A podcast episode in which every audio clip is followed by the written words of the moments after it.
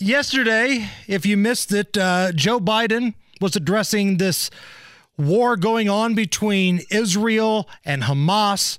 But the problem, Nige, was that Joe Biden forgot Hamas's name. He couldn't remember the name of one of the parties involved in a very deadly, very disgusting war against an ally. There is some movement, and I don't want to, I don't want to,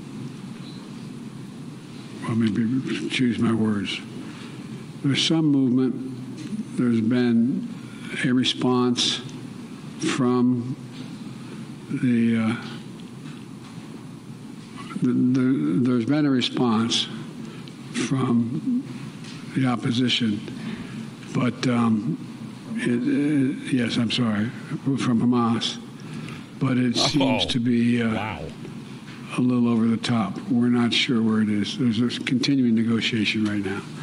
Now, I'm not sure if you could Whoa. hear it, but a reporter had to bail him out and say, Hamas? Is that what you're talking uh, about? Yeah, Hamas. He sounds bad, man. I mean, I'm stating the obvious, but man, there's no way he's going to make it to, to that election. None. I just don't think so. He's getting worse.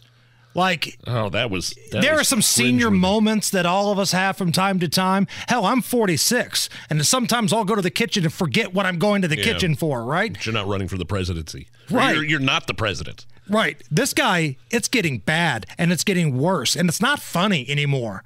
Like, this is the leader of our country. This is our commander in chief. That's pretty damn scary that this dude who lost his fastball a long time ago is allegedly calling the shots. Now, we all know that he's not, but at least the name Joe Biden is calling the shots.